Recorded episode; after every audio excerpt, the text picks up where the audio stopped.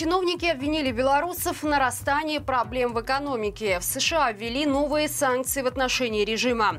В Беларуси наблюдается подъем заболеваемости корью. Подробнее об этом и не только я расскажу вам далее. Вы тем временем подписывайтесь и ставьте лайк этому видео. Этой осенью в Беларуси ускорились темпы инфляции, и чиновники поспешили обвинить во всем население. Согласно данным Министерства антимонопольного регулирования, основное давление на рост цен в стране оказывает потребительская активность белорусов. Примечательно, что это не первый раз, когда представители режима считают, что покупки граждан провоцируют проблемы в экономике. Ранее они жаловались, что повышенный спрос на импортную продукцию стал причиной того, что белорусам пришлось покупать больше товаров, чем продавать. Тем не менее, в качестве еще еще одного фактора, который негативно влияет на отечественную экономику, чиновники указали прирост цен в России. Отмечается, что импорт товаров из РФ по завышенной стоимости оказывает серьезное давление на внутренний рынок. Напомним, ранее эксперты предупреждали белорусов о грядущем скачке цен, однако в качестве главной причины указывалось жесткое госрегулирование. Практически сразу после введения этой меры аналитики заявили о том, что рано или поздно она приведет к взрыву в экономике. По факту, итогом работы крепких хозяйств родственников стал дефицит по отдельным категориям товаров и ожидаемый рост цен.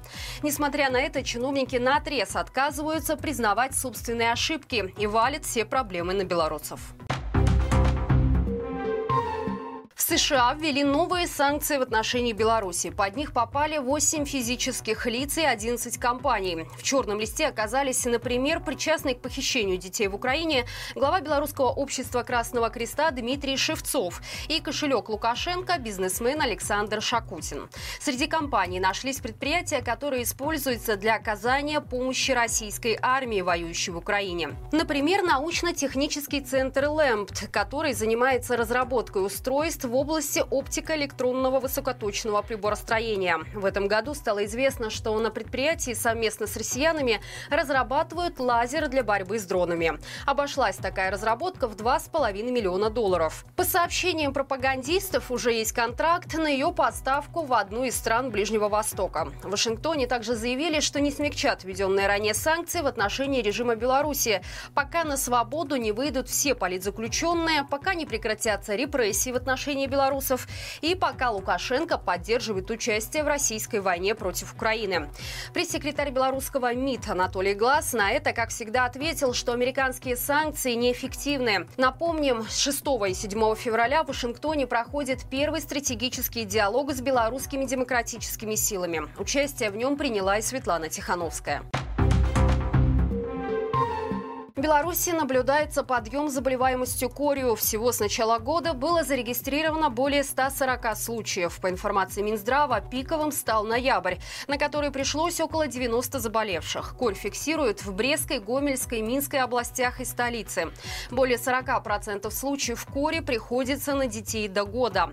Медики отмечают, что быстрее всего вирус распространяется среди непривитых. Детей среди них 90%. Вместе с тем регистрируются заносы инфекции в поликлинике клиники, больницы и учреждения образования. Отметим, кори является высоко заразным вирусным заболеванием, которое может приводить к летальному исходу, особенно у детей. Специфического лечения от него не существует.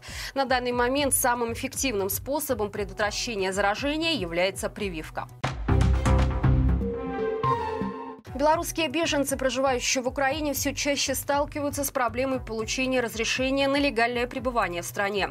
По информации Государственной миграционной службы, в 2023 году в отношении 85 граждан Беларуси были составлены административные протоколы. Причиной тому стали недействительные паспорта. Трое белорусов и вовсе были депортированы. Государственная миграционная служба Украины отмечает, что вопрос о наличии или отсутствии оснований для привлечения лиц к административной ответственности за такие нарушения решается индивидуально с выяснением всех обстоятельств дела.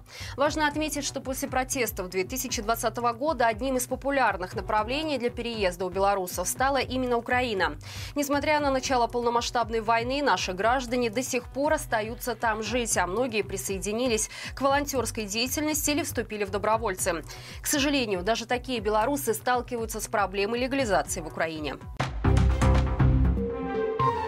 Минчанин Дмитрий обошел все инстанции с жалобами на шумный кондиционер у соседей по многоквартирному дому. По словам мужчины, аппарат не дает ему спать, из-за чего он похудел до 38 килограмм. А вот хозяева кондиционера никакой проблемы в этом не видят. Они утверждают, что в их доме климатические установки стоят у многих, но мешают они только одному человеку. Примечательно, что страдающий от шума Дмитрий свою квартиру снимает. Поэтому логичнее всего было бы сменить жилье. Но мужчина уверяет, что с хозяином квартиры, у него заключен договор выкупа недвижимости, поэтому ему придется стоять до конца.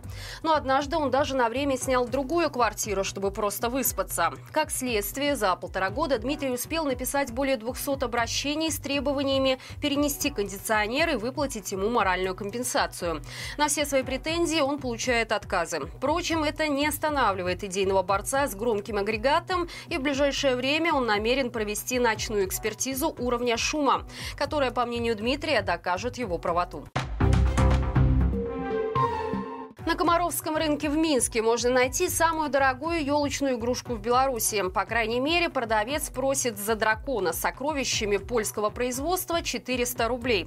На втором месте игрушка птица Феникс за 330 рублей. Обе украшены камнями из полистоуна, материала, который называют альтернативой натуральному камню. И, как верно подметил автор видео, отличная игрушка для елки, купленной за 70 рублей.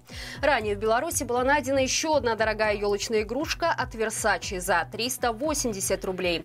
Она 7,5 сантиметров в диаметре и сделана из фарфора. В том же магазине можно найти снежный шар за 701 рубль и блюдо для торта за 1645 рублей.